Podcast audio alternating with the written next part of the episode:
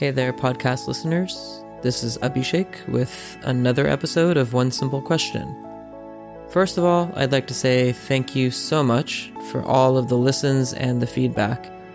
I'm really excited that so many of you have given this a chance.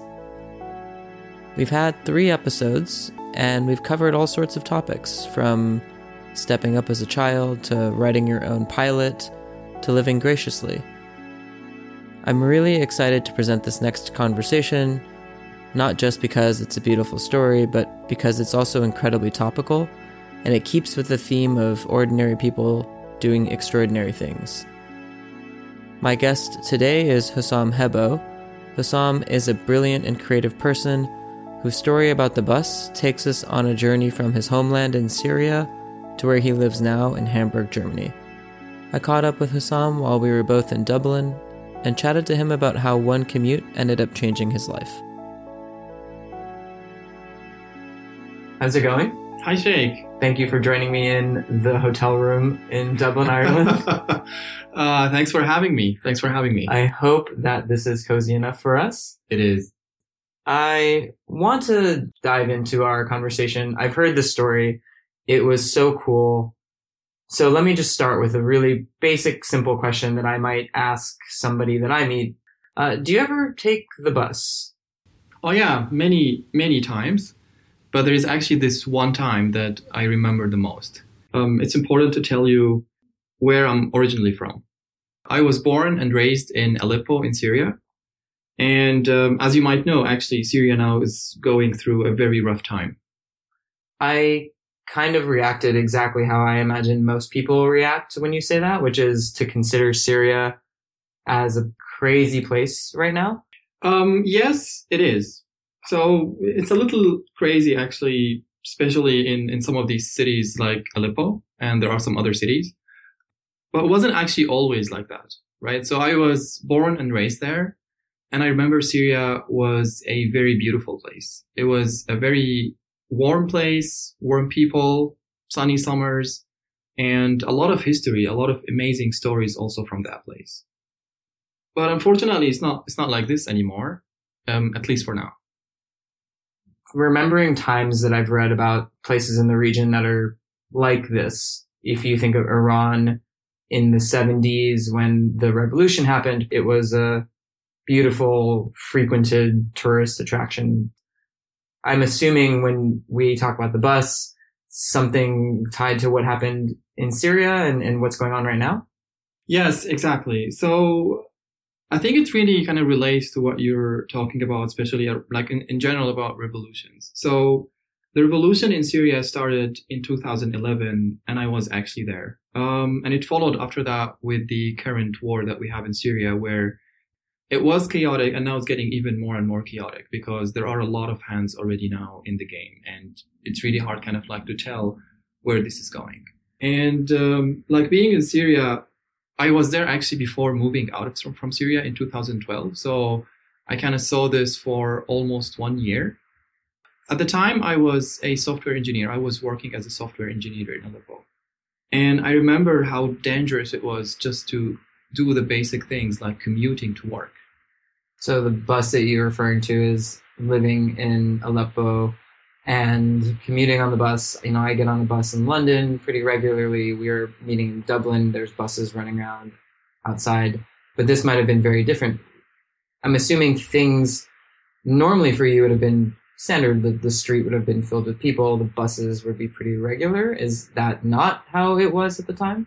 Yes, exactly. And it was that's actually the crazy thing for me because things when it goes chaotic, like you seriously don't think that it's going to go that fast. So what happened is we were working um, on a project and when the war started, things were again like going a little bit chaotic, but it was still okay. So we were be able like to go to the office, like do the basic things. It still was dangerous. And then um, there was a week where we are actually supposed to deliver a project. And for us, we thought that we're going to deliver that project and then we are actually going to close the office because it's getting really dangerous to go there. So what we did is we thought about it. Commuting is really dangerous. So with my friend, we were both of us working on that project. And we thought that we're just going to stay in the office. We're just going to actually camp in the office. So what we did is that we bought some food, some beverages, all of that kind of stuff that you need for a week. And we actually just decided to stay for a week in the office, even sleep there to finish that project. So you were in the office a full week. You were sleeping in the office. You didn't go home. You didn't step out for a long walk. I mean, what was that week like? It was very hard work, I imagine, but did you feel cooped up? Uh, pretty much, to be honest. So the only place that we had was a really nice terrace that we could actually just go out a little bit and get some fresh air. But it wasn't actually the place for just to go for a long walk because you won't do it there. It was really dangerous. And by dangerous, I mean, it's not like dangerous you might get robbed or something. Dangerous you might actually lose your life. So yeah, literally we stayed for almost a week in the office uh, we slept there. We finished kind of our work, and we just wanted to make sure that everything is is done perfectly before we actually close the office properly. Like close the doors, and we just say, "We're gonna go home, and we're gonna find another way to live somehow." What happened after the end of the week? Because it was so dangerous that you didn't want to go every day. You had to get home after that? So what did you do? Yeah, exactly. And here actually comes the story of the bus. That's the bus ride that I remember till today. So what happened is when we finished the war, it was time to go home, as you just said. So my friend went in a different direction. And then for me, I was thinking, it's dangerous. So what is the best way to go home? And at the time, you don't actually use even your cars because it's even more dangerous. Because when there's a car commuting, kind of like it just pulls all the eyes into that car. So what we did is I, what I did, I thought, okay, then I will just actually walk to that bus station and usually that street was one of the most crowded streets in Aleppo. And me thinking, I thought, just going there, you know, being surrounded by people is going to be safer. So what I did is I started walking into that direction, going to that street. And then I'm walking and I'm walking on that street. It was complete silence. Why was it so empty? Nobody was out. Everybody was literally super scared to be out. And the reason why, because there were snipers all over the place. And you don't know where exactly. It's not like specifically on that street. They might be on the next street. They might be on the street. There might be five of them on that street. So you never know. And people were just scared. And for me, I actually didn't know that. So I was just walking by myself on that street towards that bus station. I remember it wasn't like cold or something. It was sunny, it was blue skies, but at the same time, it was so quiet to the point that you feel uncomfortable at all or uneasy. I'm gonna be frank. I never think of snipers outside of video games and movies. And I mean, the idea that you saw that in real life is so different than. This is really true. Yeah. Uh, what you said is actually a great example. So it's pretty much like a video game where you basically, you know, you duck down so other players don't see you and you don't get that bullet as a player. However, in, in video games, if that bullet hits a player, so the game actually reloads for that player, right? So you kind of get a new life. But when I was walking there, for me, if if that bullet hits me, my game won't reload. And I was actually thinking about this through that walking into the bus station. And what happened is that after that, I arrived at the bus station and still nobody was there, no cars on the street, and I had no clue when that bus is going to come. I was just standing there for around 15 to 20 minutes. That felt like hours, like literally hours and like the, the the, the amount of thoughts that you get in your head it's like what's going to happen now? What should i do? If this happens where sh- where should i go? What should i think about? All of these kind of things are actually kind of all in your head and that's why it really felt like hours for me. So you're here. That means that you made it through the bus stop. What happened is that the bus finally came and uh, it's pretty much like that feeling when you just feel that you're back to life. So I saw that bus coming and I was looking at the bus and I'm just like, finally, the bus is here. And I was walking like up these two steps into the bus inside and I saw some other people in the bus. And that actually when life kind of came back to me and I started thinking kind of more logically again. It's like, oh, now now I'm here. And it was actually that moment of, or that terrifying and heated moment that made me think, well, it's time actually to leave. You were fleeing. That's the word that you'd have to use to describe it. Yeah, pretty much. Okay. H- how did you end up leaving Syria?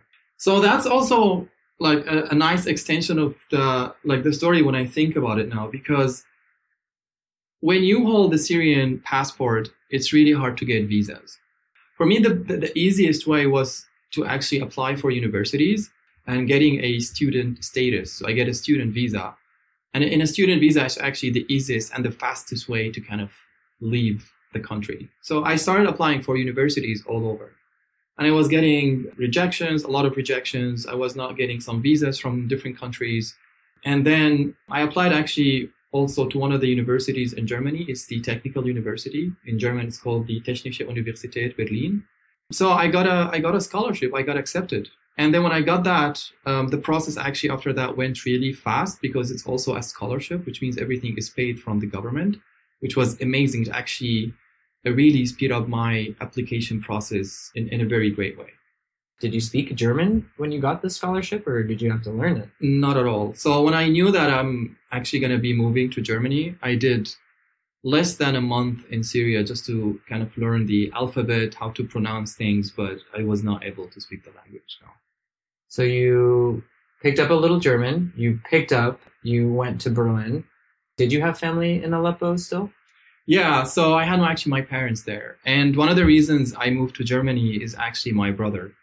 Um, so he lived there at the time, and he kind of gave me all of these links online because he had access to all of these. It's like you know, apply for that scholarship, this one and this one and that one, and he had some connections where it could really help me on kind of like writing all of the papers that I needed and all of that. So yeah, I had actually my brother already in Germany, but my parents were were still in Syria.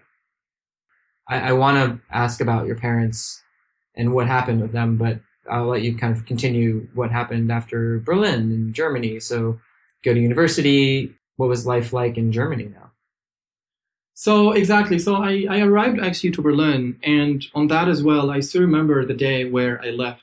Saying goodbyes to my parents was also probably one of, you know, moments where you think that you might not see your parents anymore. And that might be actually the last time saying this to them.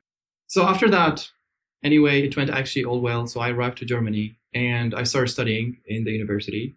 Um, after four months, I got really bored of studying. Um, and the reason why, because after, you know, being on all of that situation, when I arrived to Germany and I had access to amazing books and libraries and network and people talk about different things, and it's kind of a, a new world where you can think about even different things and have different horizons actually to discover. I directly felt that, well, I'm too late to the game, right? I need to do this, I need to do that, and I have to learn this and that. So that's why I felt that I'm also really bored of just studying and going to universities. So I wanted actually to discover new areas. And what I did is I started looking for uh, jobs or for things that outside of, you know, just studying, and just like doing something with my hands. As a software engineer, I think there are, or there were as well at the time, a lot of opportunities until now, actually.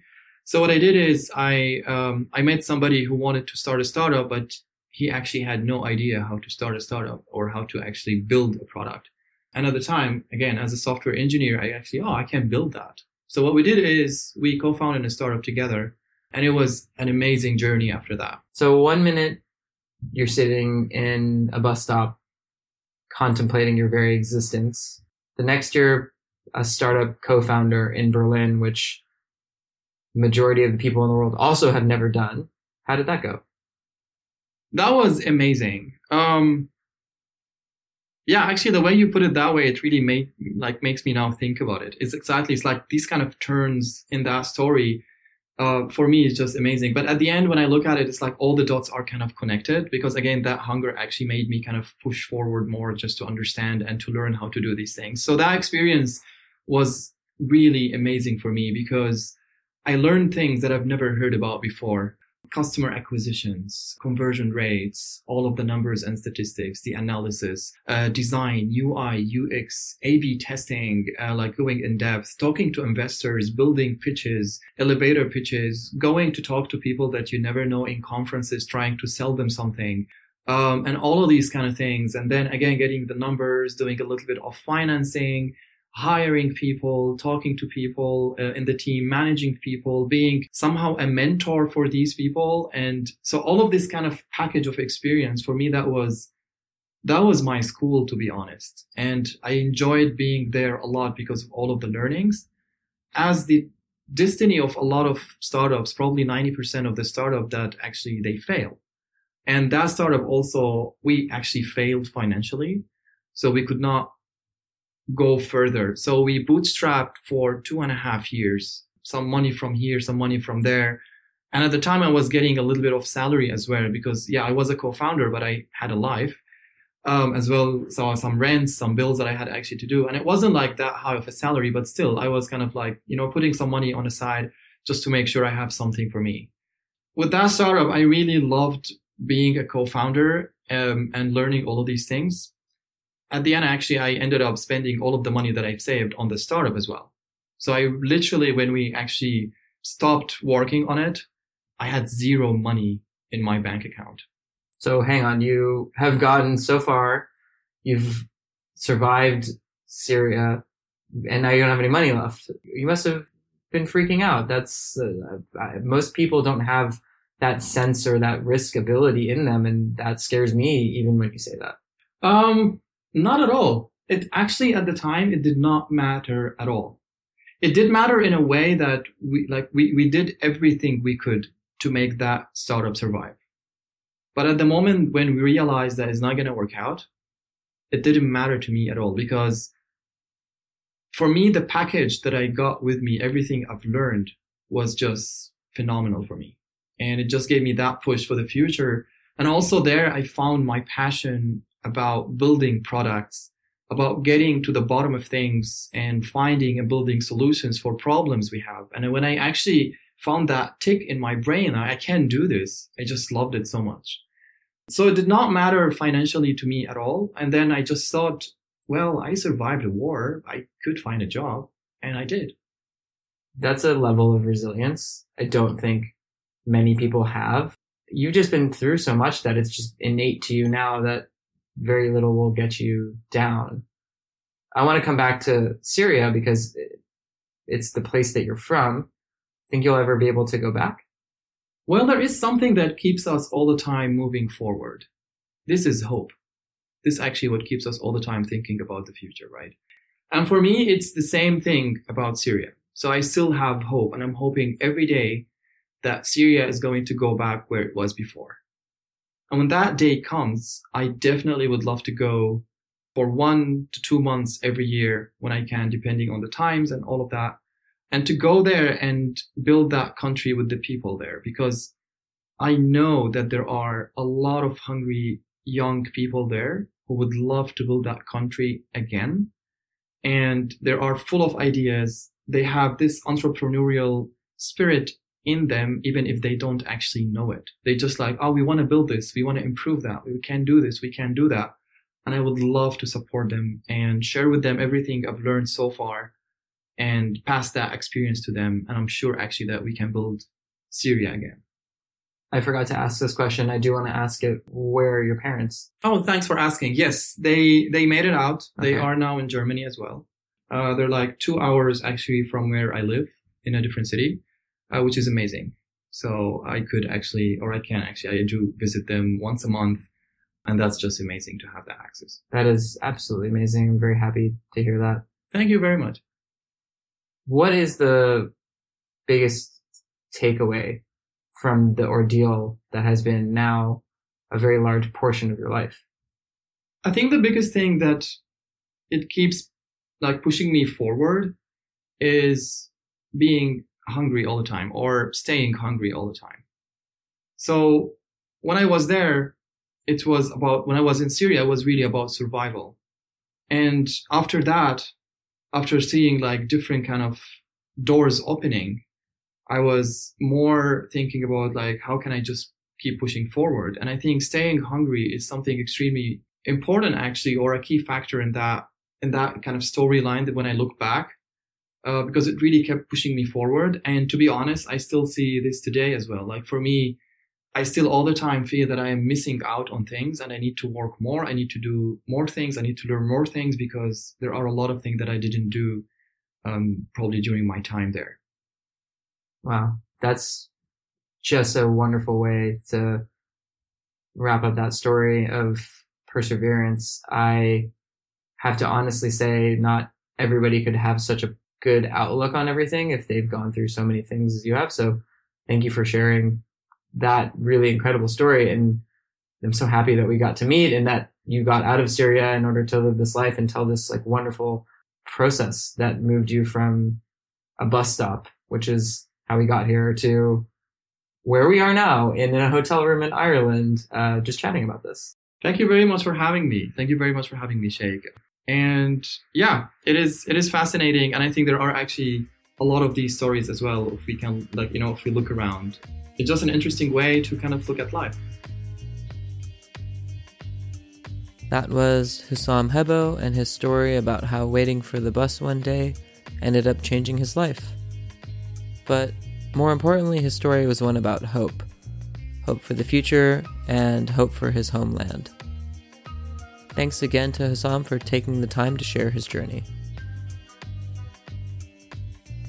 That's it for today's story.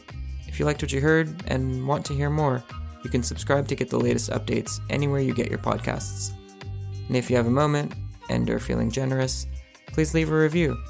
I'd really appreciate it, and it helps me understand how to make this show even better. For more info on me and this concept, you can visit our website at onesimplequestion.co. One Simple Question is hosted by me, Abhishek Lahoti. Thank you so much for listening. I hope you tune in again soon, and bye for now.